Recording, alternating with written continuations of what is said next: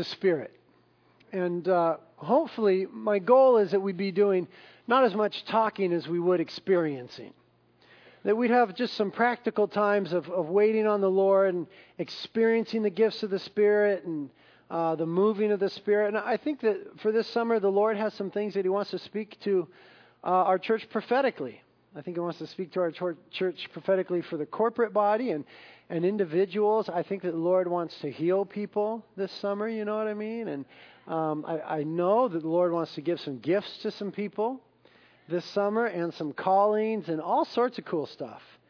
Uh, so I'm really excited about what we're going to be doing. And um, tonight I'll talk a, a little bit. It's, I'm always going to teach shorter, significantly shorter than I teach on Sundays because we're going to leave some time to just wait on the Lord. Tonight might be a little bit longer than maybe next week just because it's an introductory thing, but we save plenty of time at the end to just wait on the Lord and see what the Holy Spirit might want to do. You know, the thing about um, the gifts and, and uh, the moving of the Spirit is there's a lot of misunderstanding in the church concerning it.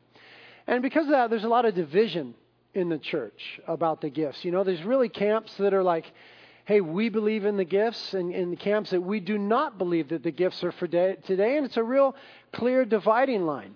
It's not anything that a church needs to divide on because it's not a primary issue of the historic Christian faith. The primary things of the historic Christian faith are like the atoning blood of Jesus Christ, you know, the virgin birth, the deity of Christ, a literal physical resurrection. Can I get an amen? Those are some of the historical, uh, uh primary issues of the of the Christian faith, on which you know um, you might separate yourself from someone else in the body when they reject those, but you don't separate yourself from other people in the body because they reject the gifts. Listen, if they even if they don't believe in the gifts, they still have them if they're Christians. That's the funniest thing, you know what I mean? So I don't believe in the gifts of the Spirit, and they're teaching this amazing Bible study, bro. You got the gift of teaching, man. You're tripping. So, but here at Reality, we do believe in the gifts of the Spirit, and we believe that the gifts of the Spirit are for today, and they're for our church, and that the Lord wants us to grow in this area this summer together, and. Uh, um, you know, a lot of people come from backgrounds where, where like I said, they don't believe in, in, the gifts of the Spirit. And, you know, you, you, you can't get that from Scripture if you just have a plain, simple reading of Scripture. You've got to be taught that doctrine. You know what I mean? It's just like you can't get that God has done with Israel if you just read the Bible. You've got to be taught that doctrine. There's certain things in Scripture that are just self evident. And that's the way that we approach Scripture. You know, we want to uh, see what the plain reading of the text is. And there's nothing in the Bible as you just read through it that would make you think, oh, the gift stopped with the early church when the apostles died. That's something that's been conjectured. When you just read the Bible, you're, you, what, here's what you think is you think, wow, the gifts are cool and there's no church without them. How could you ever do church without the gifts of the Spirit? That's what you get when you just read through the Bible. So that's kind of our take on it. Is the gifts are for today, and to function as a church, you need the gifts. So let's talk about them a little bit. Let's go to 1 Corinthians 14.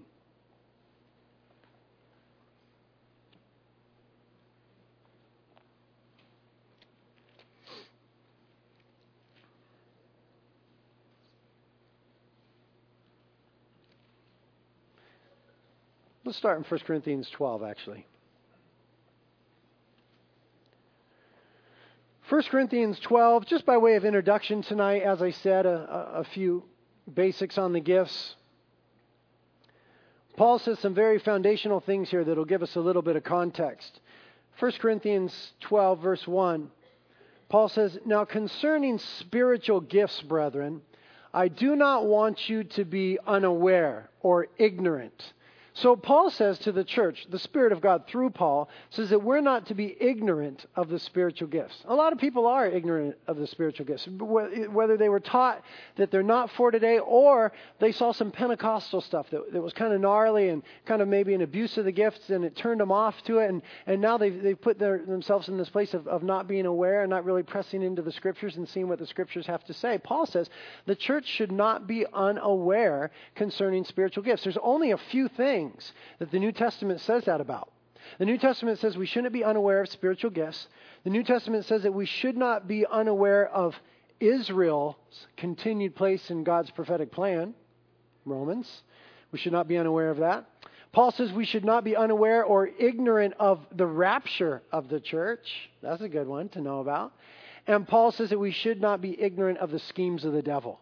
So those are like four biggies in the church that Paul says you, you better have this together. The gifts of the Spirit, the place of Israel in God's economy, the rapture of the church, and the schemes of the devil. Four pretty important things here at your church reality. So don't be unaware. Verse 1. Verse 2. You know that when you were pagans, you were led astray to the dumb idols in whatever way they led you. what, what is Paul saying here? He's saying that the gifts of the Spirit are distinctly Christian. That the idols that the pagans worshipped, uh, they were dumb, they, they didn't speak, they didn't lead, they didn't guide. Uh, at best, they were demonic impersonations of gods. And, and he said that you were, you were led astray into falsehood, but the gifts of the Holy Spirit that I want you to know about are distinctly Christian. It's interesting because I've, I've told you this before Satan is a great counterfeiter. And so anytime the Lord does something really cool, Satan tries to counterfeit it to confuse Christians, you know, to muddle Christianity, to bring division in the body, to kind of make things a little bit weird. And so, certainly, the enemy has tried to do that with the gifts of the Spirit in various pagan relig- uh, religions and cultic things and so on and so forth, and even within Satanism, some counterfeits and impersonations. But the true gifts of the Spirit are distinctly Christian. Verse 3 Therefore, Paul says, I make known to you that no one speaking by the Spirit of God says Jesus is accursed, and no one can say Jesus is Lord except by the Holy Spirit. Very simply, in a nutshell, he's saying that the Holy Spirit glorifies Jesus Christ. And that's going to be the defining mark. If something is really a move of God's Spirit, Jesus is going to be glorified. People are going to be talking about Jesus. People are going to want to know more about Jesus. They're going to want to press into Jesus. He's going to be lifted up. They're going to be singing songs about Jesus, worshiping Jesus. He's going to be on the throne. The focus is going to be on Him if it's a genuine move of the Holy Spirit. Remember, Jesus said in John that the Holy Spirit would testify of Him. The Holy Spirit's job is to bring glory to Jesus, and He does that also through the gifts. Now, in verse 4. Now, there are varieties of gifts, but the same Spirit. There are varieties of ministries, but the same Lord. And there are varieties of effects, but the same God who works all things in all persons. So, the gifts are a work of God and not a work of man. And they're going to look different. But it is our one God, the triune God, through the person of the Holy Spirit, that gives the gifts. There's a diversity of them, but we've got to know, we've got to keep the focus on the fact that it's a work of God. It's always got to be a work of God. Sometimes in this kind of setting that we're going to have this evening, the flesh manifests itself. Somebody's on got some agenda, they're on some high horse and they, they want some glory or they just want to be heard, and the flesh interjects itself. And as soon as that happens, you know, things get weird. Things just instantly get weird. We, we had a, a situation with that at the church just a couple Sundays ago. Um, Chris was leading worship, one of our, our worship leaders, the one without the dreadlocks. And uh, in between songs during the second set, there was just this really cool time where just spontaneously people started praising the Lord. And we do that sometimes. Oftentimes, a worship leader will prompt it. Let's just praise the Lord. And we just say, Lord, you're so awesome. Lord, I love you. Lord, you're so good. Thank you for saving us. Thank you for the cross. Things like that.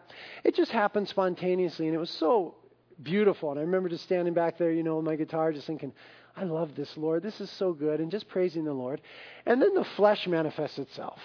There was somebody that was sitting in the front row, and they said very loudly, Thank you, God, for me. I rock.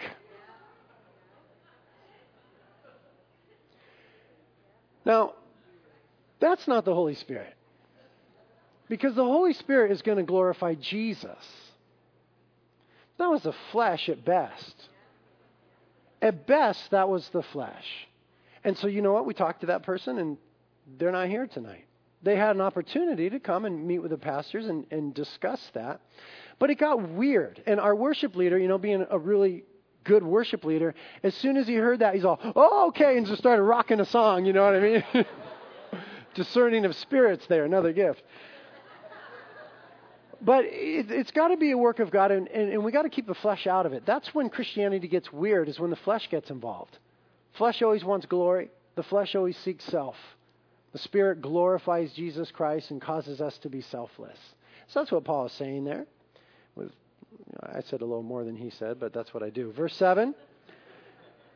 He says, But to each one is given the manifestation of the Spirit, okay, a spiritual gift for the common good. There is a tantamount lesson concerning the gifts of the Spirit. They are for the common good. We've got to remember that in Christianity. We've got to remember that this life. All, all, all the things in this summer, all the things that, that, are, that are to be done as a manifestation of the Spirit and by way of a gift of the Spirit are for the common good. They're for the building up of the body, not to glorify self, not for an individual, for the common good. Peter said it this way in 1 Peter 4:10. Each has been given a special gift. Use it therefore in the serving of one another as good stewards of God's grace in its various forms. So the idea is serving one another. That, that, that's a primary context for the gifts. When we approach the gifts and we want to see the Lord uh, move in that area, we've got to have the mindset of how do you want to build up the church? How can I, in my role, be a blessing to others? How can we be a blessing to one another? How can we serve each other and build each other up? That's where the gifts abound. That's where the gifts are awesome and right on and biblical and not at all weird. They are given for the common good. Amen? And then he lists a few here. For to one is given the word of wisdom, through another the word of knowledge. Uh, verse 9, faith by the same Spirit, gifts of healing. Verse 10, the effecting of miracles. To another prophecy, uh, the distinguishing or discerning of spirits. To another various kinds of tongues. To another interpretation of tongues. But one in the same Spirit works all these things, distributing to each one just as He wills. So we're not going to necessarily talk about those individual gifts tonight. We're going to study a couple gifts each week, though I'll give you some basics as we continue to move on tonight. But notice that they're given by the Holy Spirit as He wills, which doesn't mean we can't ask. We can certainly ask, but it's according to His sovereignty. And it is for the common good and it glorifies Jesus Christ, and we ought to be in the know about these things. Amen? Now let's go to Romans 12. A little bit more background info there. Romans is just before 1 Corinthians. Romans 12.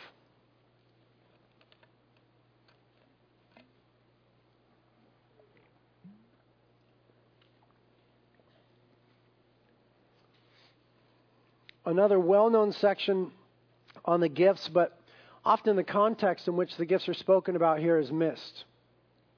Romans chapter 12, starting in verse 1, it says, I urge you, therefore, brethren, by the mercies of God, to present your bodies a living and holy sacrifice, acceptable to God, which is your spiritual service of worship, or is sometimes translated, your reasonable act of worship. Notice the context for the chapter here. Paul is talking about our lives being worship and sacrifice, presenting ourselves to the Lord for the Lord's purposes. Making our bodies, our lives a living sacrifice. And he says that's your spiritual or your reasonable or your right on act of worship is to give yourself to the Lord as a sacrifice. Okay? Sacrifice and worship, setting the context for gifts. Verse 2 and do not become conformed to this world, but be transformed by the renewing of your mind, that you may prove what is the will of God. That is the good and acceptable and perfect will of God. So he's simply speaking there that we are to be spiritually minded, and when we're spiritually minded, we experience that's what the word prove there means. We experience the will of God. By the way, those words good, acceptable, and perfect are adjectives, not nouns. Sometimes people think, well, God's got three different wills. He's got the acceptable will. It's kind of like, oh, the cheesy will. You know what I mean? You didn't quite get it. He's got the good will, and then he's got the excellent will. That's not what it's saying. Those are just three different adjectives describing the same thing God's will that it is good, it's acceptable, and it is excellent. The idea here, as we move into the gifts here, the context is being set, is we're to be mindful of our lives being a sacrifice to the Lord, and we are to be uh, mindful here in this verse uh, of having our mind renewed by Scripture and not tainted by the world. Our mind continually being renewed by the Word of God. Verse 3 sets the stage a little further. For through the grace given to me, I say to every man among you not to think more highly of himself than he ought to, but to think so as to have sound judgment, as God has given each one a measure of faith. There we see that the context for the gifts is also humility. That's where the gifts function most wonderfully. That's where the body is most edified. When it's in a context of humility. When it's not about my gig or my gifting or my anointing or me being heard, but it's just about what the Lord wants to do and building up others. So our lives are a sacrifice. It's not about us anymore. We're dead. We're on the altar. Our lives are a sacrifice. Our perspective is shaped by Scripture and, and, and we are to exude and personify humility by the grace of Jesus Christ because anything we have is a grace gift from Him. With that context, then, he talks a little bit about the gifts. Verse 4 For just as we have many members in one body, and all the members do not have the same function, so we who are many are one body in Christ, and individually members one of another. And since we have gifts that differ according to the grace given us, nobody deserved it. If somebody's got a gift and it just seems like, gosh, that gift is rocking, they didn't deserve it. They are grace gifts. Okay? Undeserved, given by grace. That's an awesome thing. Uh, since we have gifts that differ according to the grace given us, let each exercise them accordingly. If prophecy, there's a gift according to the proportion of his faith. If service, which is a gift, in his serving. He who teaches in his teaching. He who exhorts in his exhortation. He who gives with liberality. And he who leads with diligence. He who shows mercy with cheerfulness. And then he goes on to speak about love. Let love be without hypocrisy. So there we have a little more background about the gifts and the context in which we're to approach them, the context in which they are to function. In my opinion, the gifts that are listed in the New Testament are not all the gifts of the Spirit. For example, it doesn't say that there's a gift of worship leading, but we've got some pretty gifted worship leaders at our church, don't we? and the, the, Holy Spirit's the one who gives the gifts. So I, I, think it's some of the gifts. It's just the gifts that Paul chose to spoke, you know, speak about at that time. I don't think it's every gift that there is. There are other gifts. And whether or not Jesus is glorified in them will determine the context for those gifts and who gave the gift and how it's being exercised. But some of these gifts are very practical service, you know, exhortation, leading, mercy. Later on in 1 Corinthians 12, administration is mentioned and helps and compassion. Those are gifts that, that function in a real practical, hands on, supernatural but natural way. And then there's other gifts like prophecy and word of wisdom and word of knowledge and the gift of tongues and interpretation these are the gifts that, that are vocal gifts, where we are enabled by the Holy Spirit as a church to better communicate to the Lord our adoration for Him and to allow Him to better communicate to us His adoration for us. It's a fuller expression, a Holy Spirit empowered expression of a love affair with Jesus Christ. And so we have those gifts prophecy, tongues, interpretation of tongues, word of knowledge, word of wisdom, some other ones there that function best in the afterglow type setting, which is what we're going to do in a few minutes and, and every Thursday night hereafter. An afterglow type setting is where those function well. What's an afterglow? Let's discover what that is, or at least where we get the word from. Go to Exodus 33.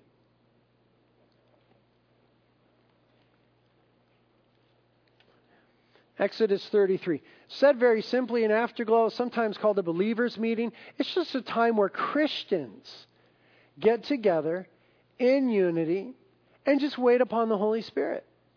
Just allow the Holy Spirit to do what He wants to do. We just come with a, a heart of, of adoration and praise and wanting to worship and receive from the Lord, and we just allow God to be who He is in our midst and an unhurried, non agendic type of way. That's the afterglow type of setting. But where we get the phraseology fun is, uh, from, excuse me, is kind of fun. Exodus 33, uh, toward the end of the chapter, around about verse 18, Moses is up on Mount Sinai just hanging out with the Lord. And Moses, you know, the Bible says that Moses spoke to the Lord face to face as a man speaks to a man. Moses knew the Lord like nobody else ever knew the Lord. And, and what's cool is that he says in verse 18, Then Moses said, I pray, or I beseech, or I beg thee, show me thy glory. Nobody had ever experienced as much of God as Moses.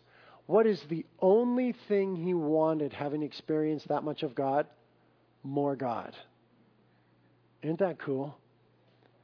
The more Jesus you get, the more Jesus you want. He both satisfies us and makes us more thirsty still, as A.W. Tozer says on page 20 of the book, The Pursuit of God.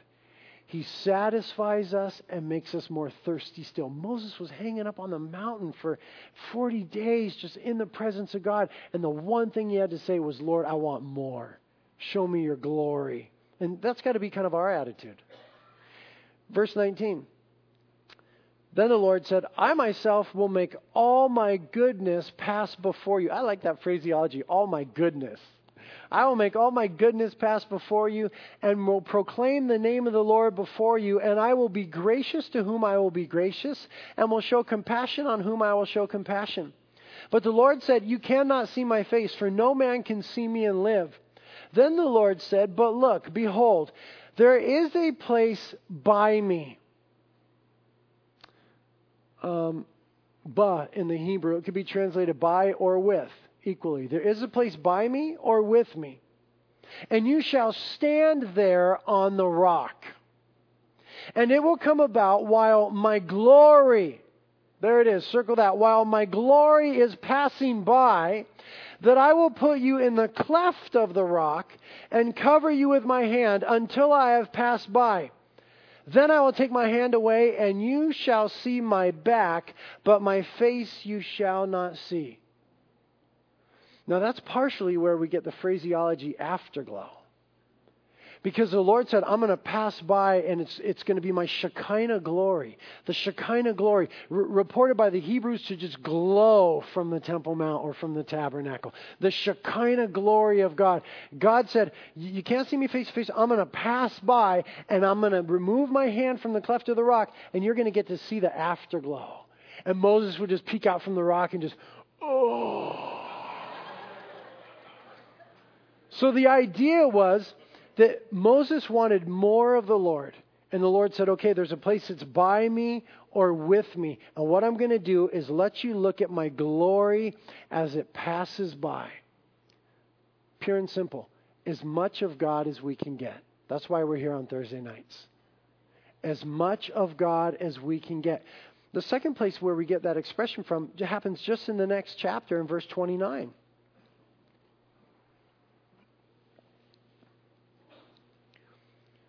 Chapter 34 of Exodus, verse 29. And it came about when Moses was coming down from Mount Sinai, and the two tablets of the testimony were in Moses' hand as he was coming down from the mountain, that Moses did not know that the skin of his face shone because of his speaking with him. He glowed after being with the Lord. He experienced an afterglow. He saw both the afterglow of the Shekinah glory of God and he glowed afterwards. You know what I mean? How the disciples, when they were accused before the Sanhedrin, those uh, elders of the Sanhedrin, they said, We just know you've been with Jesus. That, that's all they could surmise. Man, this stuff is crazy, but we know you've been with Jesus. Everybody knew that Moses had been with Jesus, that, that afterglow. It's a very neat way of saying we just want everything that the Lord has for us, nothing more and nothing less. Lord, tuck us into a little corner and come with your glory and let us just behold as much as we can handle. And then cause our lives to exude your glory, to just afterglow. So the heart is just desiring as much of the Lord as possible. That has to be the goal. The goal cannot be in times like this on our Thursday nights the goal cannot be to seek the gifts. That's wrong. The goal is to seek the giver. That's the goal. You seek the giver. You want the one from whom the gifts flow. You want the Father. That's what we're seeking after. That's the glow that we want. That's what's going to make us glow. That's why we gather. If you're seeking the gifts, you're just bound to get off track. You're just bound to get a little bit in the flesh or whatever it is, or just be disappointed. We don't seek the gifts, we seek the giver. Amen? And it may be that sometimes the giver wants to give gifts. From his perfect Father's heart, he may want to give gifts. And some of those gifts enable us to better hear from the Lord, as I spoke of word of wisdom, word of knowledge, prophecy, tongues, and interpretation of tongues. So here's what we ought to expect as we move into an afterglow in a few minutes. And I keep saying a few minutes, I'm stretching it out. What we're going to do is just wait on the Lord when the teaching is done in just an attitude of wanting Him and in just an attitude of worshiping Him. Wanting and worshiping. Perhaps we should say worshiping and wanting. We should make worship the priority. Worshiping Him and just wanting all of Him. During our times of waiting on the Lord, you need to know that silence is okay. Because there's going to be times where we're going to give the Holy Spirit, the God of the universe, a chance to speak to us through prophecy, a word of knowledge, word of wisdom, uh, whatever it might be. And so there might just be quiet times where we just say, let's wait on the Lord and see if He wants to say something.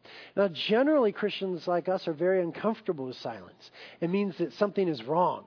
You know what I mean? We're very much like that. Uh oh, something's wrong at church. It's silent. I'm totally like that. On Sunday mornings, when you guys are, you know, kind of not being too uppity, you know, and you're being quiet and there's not that many amens. I'm like, what is wrong with you guys? It just feels weird to me. I hate it. But this is a context where it's good to be silent before the Lord and see if He wants to speak to us. See if He wants to give us a manifestation of the Holy Spirit, some sort of gift. And so there's going to be times of waiting with attitude of worship and wanting.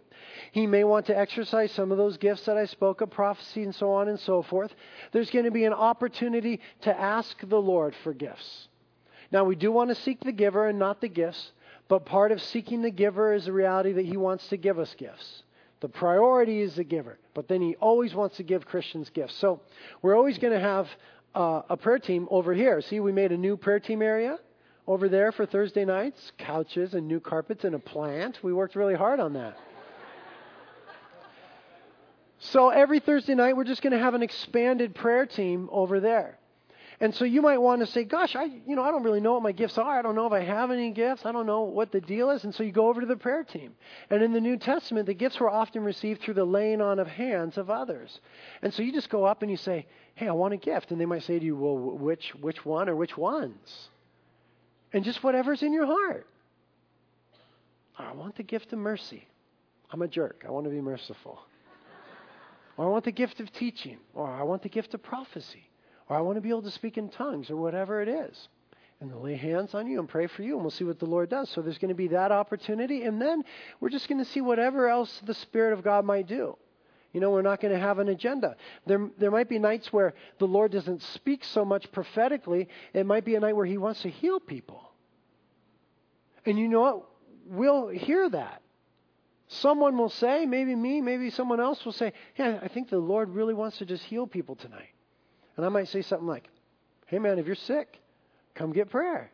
Prayer team is up there, and they'll anoint you with oil and pray for you. And I think people are going to get healed this summer. Sometimes God might want to do that we might see miracles happen.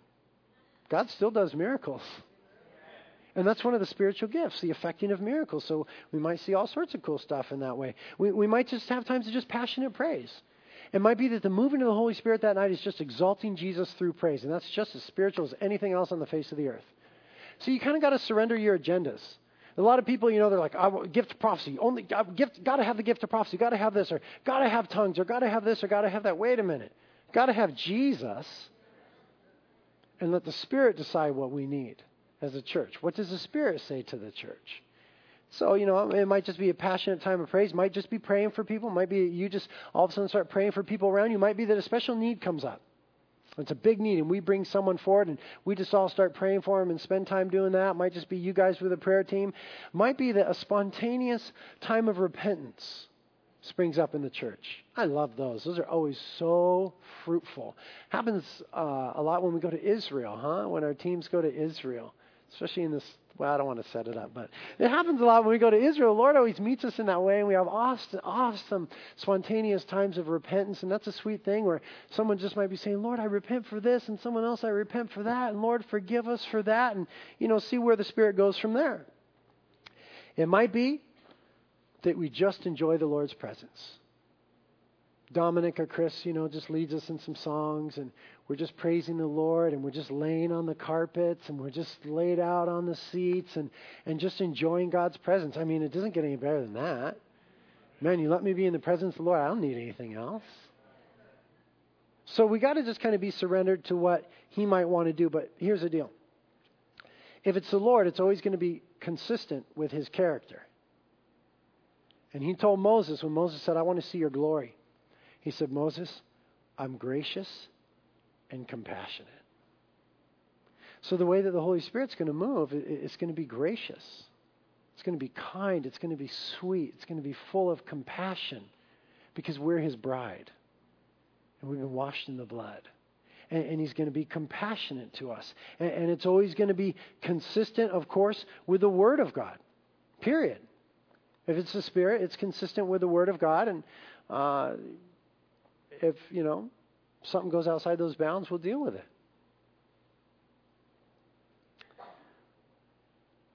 It says in 1 Corinthians 14, the one who prophesies speaks to men for edification, exhortation, and consolation. So I think as the Lord wants to speak to us prophetically, that's 1 Corinthians 14, verse 3. He, he's going to edify, that means build up. He's going to exhort, that means stir up. And he's going to console, he's going to cheer us up. That's the way that the Holy Spirit moves through the gift of prophecy in the New Testament church. Sometimes we get afraid of it. And I think that's because of, of, abuses we've seen, or we've got the, the Old Testament prophet in mind. But I think that when, when the Spirit of God moves in the bride of Christ, to speak the heart of Jesus for his bride. It's edification, it's building up, it's exhortation, it's stirring us up for love, and it's consolation. You see, 1 Timothy says, 2 Timothy, 1 Timothy, 2 Timothy chapter 1 says, God hasn't given us a spirit of fear. So the gifts of the Spirit are, are, are causing fear in the church. It might be the wrong spirit, or it might be a lot of the flesh. He's not given us a spirit of fear. But we are told in the verse before that, 2 Timothy chapter 1 verse 6, that we are to seek to stir up the gifts that we receive through the laying on of hands. So the stirring up of the gifts, the abounding, the moving of the gifts doesn't bring fear, but it manifests love. Because remember what 1 Corinthians 13 says? We could have all this gift stuff happening, but if it's not love, if it doesn't bring a greater degree of love and revelation of love and experience of love, then it's just a waste. And, and that's also a guiding context for the gifts is love. Loving one another, loving Jesus, experiencing the love of God. You got to come in here saying, I love these people. The staff got together today at 1 o'clock to pray. And the prayer that, you still called, Ursula? Give us another degree. The staff came in at 1 o'clock today to pray together, and uh, one of the biggest prayers was, Lord, just cause our hearts to just abound with love for the congregation. You know, we want to love each other so desperately, but we're just messed up people, huh? So we pray, Lord, give us more love. More love. Paul says at the end of 1 Corinthians 12, we really should seek after the gifts. And then he says, but I'm going to tell you about a more excellent way love. It's not a gift, it's a way. something you walk in. Love. And, and, we could be doing everything else as a church, but, but, but if it's not based on love, it's just a mess. So, we're going to talk more in the weeks to come about the specific gifts. I'll just say this 1 Corinthians 14 is real clear on a couple things about the vocal gifts. Prophecy. It says in 1 Corinthians 14 that if a prophecy is given, it's to be judged. So, who would judge it? Well, it makes sense that those who are accepted leadership within the church would probably judge it. So if a prophecy is given, if someone utters a prophecy, we're stoked on that, and we're not to despise prophetic utterances, but it says we're to judge it. That is, there is to be a ruling then in the congregation of yes and amen, that's from the Lord. Or, I think we might have missed that one. And you know what? We're going to make mistakes with the gifts. We're not talking about the Old Testament uh, office of, of a prophet where if you blow it, we kill you. That's the Old Testament office of a prophet. We're not talking about that.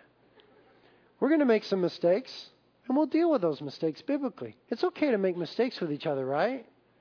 I'm not talking about getting nutso, but we're human. And we'll, we'll make some errors. But if there's a prophecy given, the job of the leadership is to judge that prophecy and either say, hey, yes and amen. Thank you, God, for speaking that to us. Or, hey, I'm, I'm not sure that was from the Lord. And we'll do that. If there's tongues in this setting, then there is to be interpretation according to 1 Corinthians 14. There needs to be an interpretation. Now, there's two manifestations of tongues there's a private prayer language, and then there's a corporate exercise of the gift. The private prayer language requires no interpretation. And, and, you could be in a group of people praying, and all of you are exercising tongues. That's fine. The rule of two or three at the most with interpretation doesn't apply to that. It, it's a private prayer language spoken of in Romans 8. But in a corporate setting, it's very clear in 1 Corinthians 14. If in this kind of setting, someone utters a tongue for everybody to hear, then you would hear me say, Awesome. Now let's wait on the interpretation. And then we'll just wait on the Lord for the interpretation.